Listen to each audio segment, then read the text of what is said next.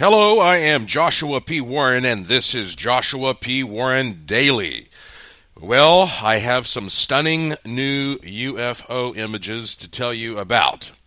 I've been busy here in Puerto Rico, and uh, I just posted these on the internet, and so you are literally going to be one of the first people in the world to see this. Um, if you watched my I guess, 16 minute video report that I did last year on OUFOs, you might recall that I featured a man named Daniel Matos Velez. And uh, he is a native of Puerto Rico. He's also a descendant of the Taino Indians, the indigenous people here in Puerto Rico. And he has a special gift for summoning these UFOs or OUFOs, whatever they may be, USOs. A lot of these designations are just based upon how they happen to be behaving at the time one sees them.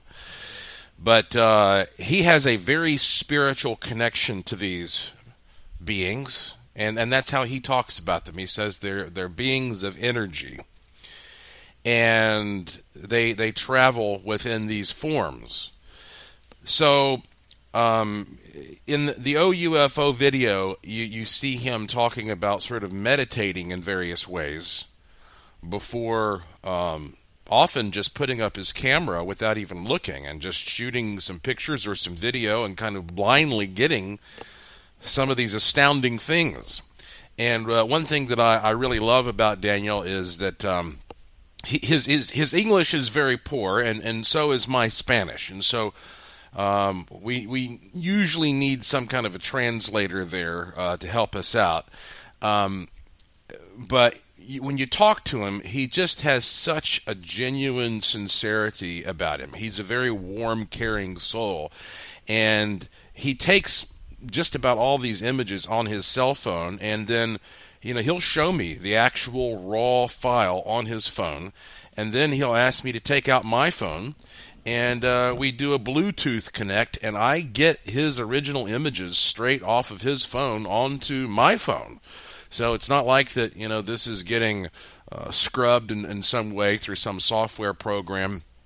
Um, I'm getting it, you know, the direct file from him, and I have many of his images, and uh, they're some of the most interesting I've ever seen. In fact, one image that I have from him, it's actually a, a, a piece of video. I think it might be the only footage ever captured, certainly to my knowledge, showing an actual craft coming out of the water. And it looks really weird. It doesn't look like you would expect. Uh, that's in my OUFO video that you can find, and I'll tell you in a minute how, how to see all that stuff. So, anyway, um, when I, I, first met Daniel, uh, I don't know, several years ago, I, I'm, I'd say it's probably been, you know, like four five years ago. I, I don't recall exactly, but uh, my buddy C. Eric Scott, filmmaker, was down here in Puerto Rico, which was great because he had all the big fancy cameras. And then I, w- I heard about this fella, Daniel Matos Velez, and um, we arranged to meet with him and his wife. Daniel works as a lifeguard on the beach which is right in line with his personality. Because I told you, he's a person who uh, just really wants to be uh, helpful. He's just a really caring guy, and I can see him being, uh, you know, the great uh, model for a life, uh, a lifeguard down there at the Boquerón Beach here in Cabo Rojo. And so, um, when you're a lifeguard, though, most of the time you're not saving any lives. So you're kind of sitting around in a rather boring environment. So he has a lot of time on his hand, uh, on his hands, in order to um, to shoot video and take pictures of this hot spot, the Boquerón Beach. So, um, and, and, of course, there I could go on and on as you can imagine about why this is a UFO hotspot. But it is interesting to me that if you if you draw a line southwest from the Boquerón Beach, it takes you right down toward uh, parts of Central and South America, where the Mayans always talked about having their encounters and experiences with these craft and these beings. And so, you know, maybe it's part of that pathway, that highway. But anyhow, after I first met Daniel, you know, Eric and I went over there. We interviewed him. He gave me a bunch of pictures. And then at that time, I wasn't sure what to do with all this stuff. I was still in the middle of my research. And um, at some point, I, I guess I got back to the States and I was trying to get in touch with him. And his wife contacted me and she either sent me an email or a text and she told me that he was terribly ill. Now, Daniel, uh, I, would say, you know, he, he, he seemed to me to be a very healthy man. Uh, I would imagine that he's maybe in his late 40s, early 50s, something like that. And so I was surprised that he was ill. She said that he was in the hospital. Basically, my understanding is he was in a coma with uh, encephalitis, which is an inflammation of the brain. Very serious stuff. And instantly, it reminded me of some of these people from the Mothman stories who would encounter Mothman or other UFOs, and then they would have some kind of a medical problem. They would get some conjunctivitis where their eyes would swell up and, and get all red and inflamed or something like that. And I was like, man, I wonder if if Daniel, you know, was too exposed to to the energy of these things, and it, you know, something bad happened to him. And then, uh, so we were out of touch for a long time, and I, I tried to, to contact her, and I wasn't getting any response. And for a, a while, I didn't know if he was alive or dead. Honest to God. And then, thankfully, last year, uh, he contacted me through Twitter and uh, said that he was he was fine, and he had some more stuff to share with me. And so I put him in touch with investigator Ellis you've heard me talk about Ellis a lot. Ellis is a native of Puerto Rico, and he's fluent in both English and Spanish. And Ellis and I have been working together for years on research here in Puerto Rico. And I said, uh, you know, uh, please talk to Ellis, and that way I'll be sure that we're communicating accurately here. So he and Ellis have been in touch. And so, you know, I just got back here to Puerto Rico last month and Ellis said that he'd been talking quite a bit with Daniel, and he said that Daniel um, really wanted to thank me, and I was like, "Oh yeah, why is that?" Well, when his wife contacted me, she asked me to pray for him, and I said, "Of course, I'll I'll pray for him." Well, Daniel said that when he was in his room on uh, death's door, that a being of light appeared in the room and said, You're going to be fine, and I want you to know that Joshua Warren is praying for you. That gives me goosebumps hearing that. I mean, just Oh, just thinking about that. It's, it's, it's an astounding concept. And he said that, you know, he was so thankful for me and everybody else who had prayed for him. And, uh, and it turns out that he was in the neighborhood. So just a couple nights ago, um, he and Ellis and I all got together at a bar. And uh, it was just the three of us sitting at the bar. It was great to see Daniel again. We uh, embraced, and uh, he seems to be just uh, right back to his old, healthy, normal self, which is wonderful. He's kind of like a shaman, as a matter of fact. Um, he has that kind of energy, and so it was hard to imagine him being uh, you know, in that coma. But anyway, so he sits down and he starts telling me all these things. And I, I already knew a bunch of stuff, of course, was happening here in Puerto Rico uh, before, during, and after the devastating Hurricane Maria. But uh, he was telling me that these beings, they are not only more active, but he is receiving messages, and they're telling him that there are more major things that are going to happen here, and not all of them are going to be good. So I'm sorry to have to report that, but that is the truth. That is what Daniel told me. And then he starts breaking out uh, images. Um, one image comes from an interesting source. Daniel did not capture this one himself, but um, there are lots of workmen here from the States that are trying to get the electrical grid back up and running. And I mean, they actually shipped their big vehicles over here with all the equipment. You'll be going down the road and you'll look over and you'll see a truck that has a license plate. This is Georgia or North Carolina or Florida or whatever. Um, and that's pretty uncommon out here because, you know, again, we're thousand miles out in the middle of the ocean, so you usually don't see a license plate from another state. Um, and so uh, a bunch of these workmen, they have kind of uh, a little shanty town, as, as I've heard, uh, that's on the Boquerón Beach. It's a little village that they're living in where they have their meals provided for them and uh, various other services like laundry and, and whatnot.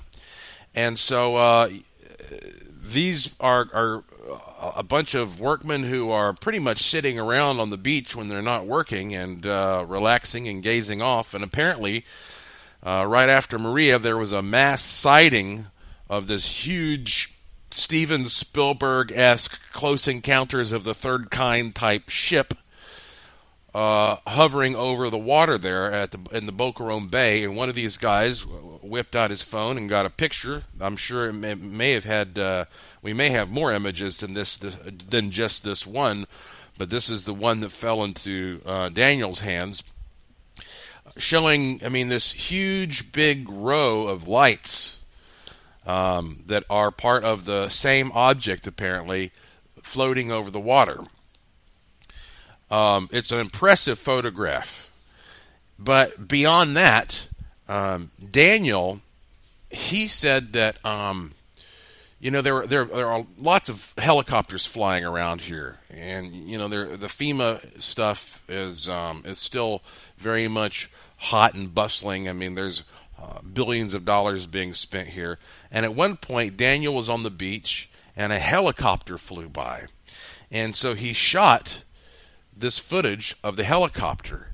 And then upon review, he actually captured one of these silvery objects shooting right by the helicopter. And that's really fantastic because when you have the helicopter there, it gives you some some context. It gives you some kind of scale that you can start to look at in terms of analyzing how big this thing may have been and how fast it was going.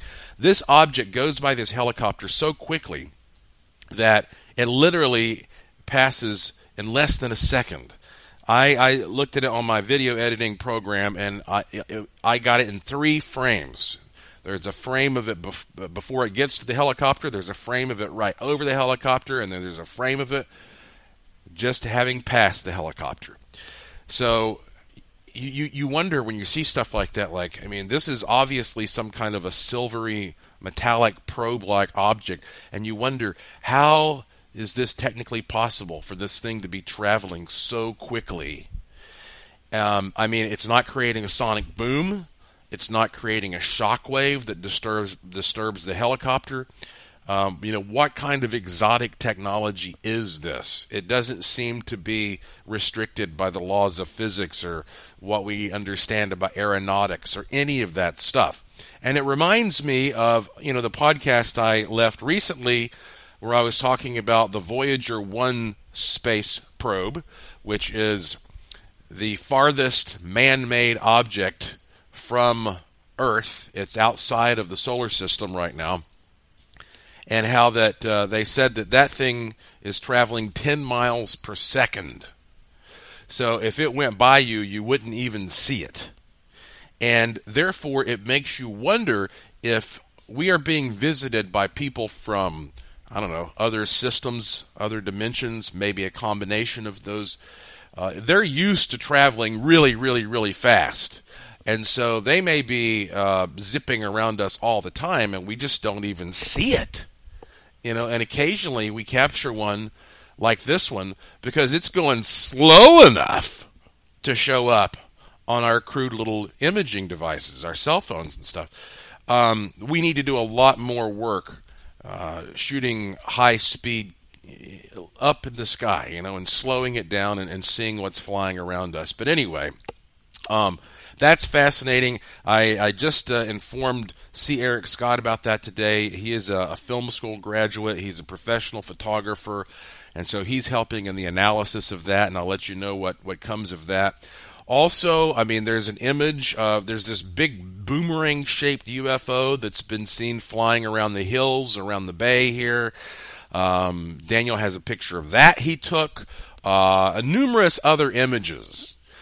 And uh, also, he brought with him a flute, a one of a kind hand carved flute that he uses uh, sometimes in his meditation when he is requesting an appearance from one of these objects.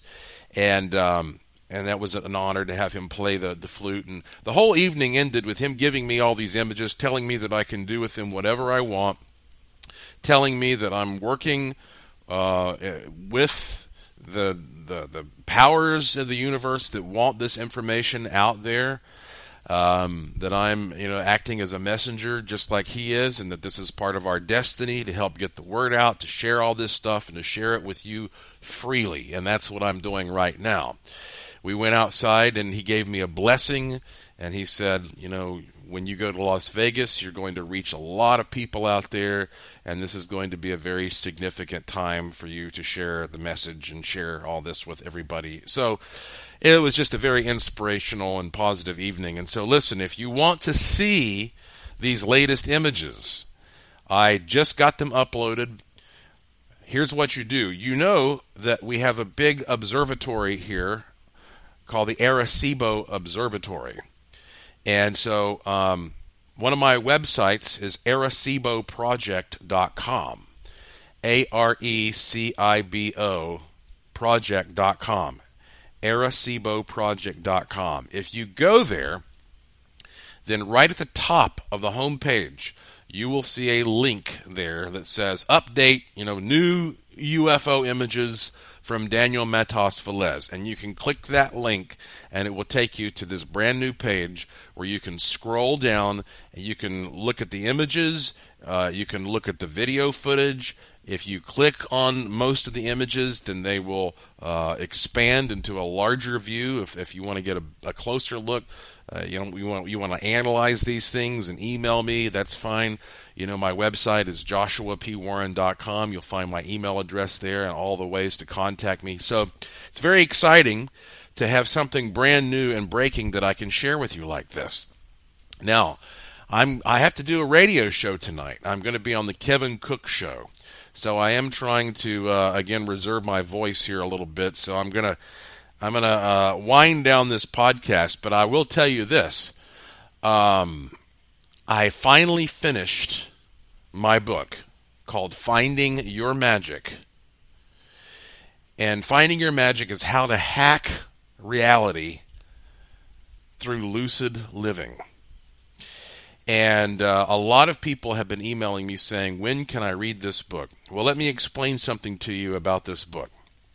Um, for one thing, I wrote this uh, with the intention of self publishing it from the very beginning because this information is too valuable, too sensitive for me to hand over to an editor that I don't trust or whatever necessarily and, and let them uh, potentially change it or warp it in some way. So I never even considered allowing anybody else to, to publish this. Never crossed my mind that I would do that.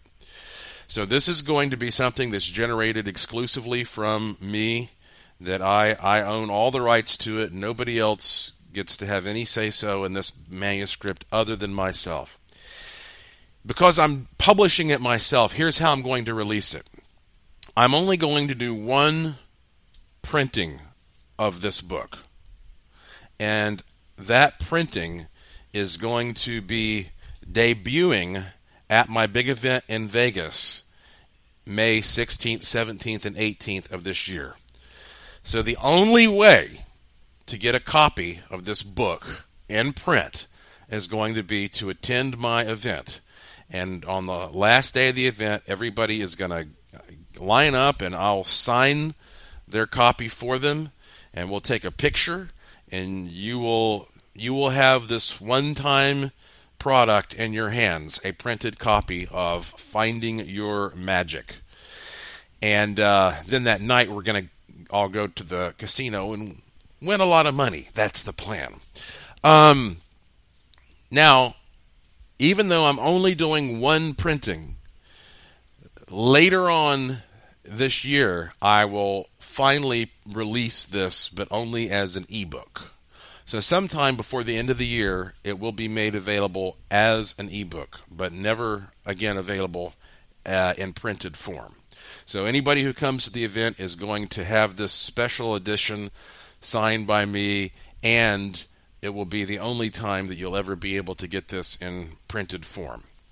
So, uh, that's exciting, and that's why um, if you have any any sense whatsoever that you are drawn to be there, that this is meant for you, I hope that you will be one of the 100 people who comes to Las Vegas and spends three days with me, having your mind blown and learning things that you've never even thought about, and meeting so many cool, like-minded people from all over the place. Uh, it's just you know it, it's going to be the the ultimate experience, a one-time only event. Uh, all that information, of course, is uh, at youwillmanifest.com. Or you can just, uh, if you go to my website, joshuapwarren.com, you'll find a link there at the top.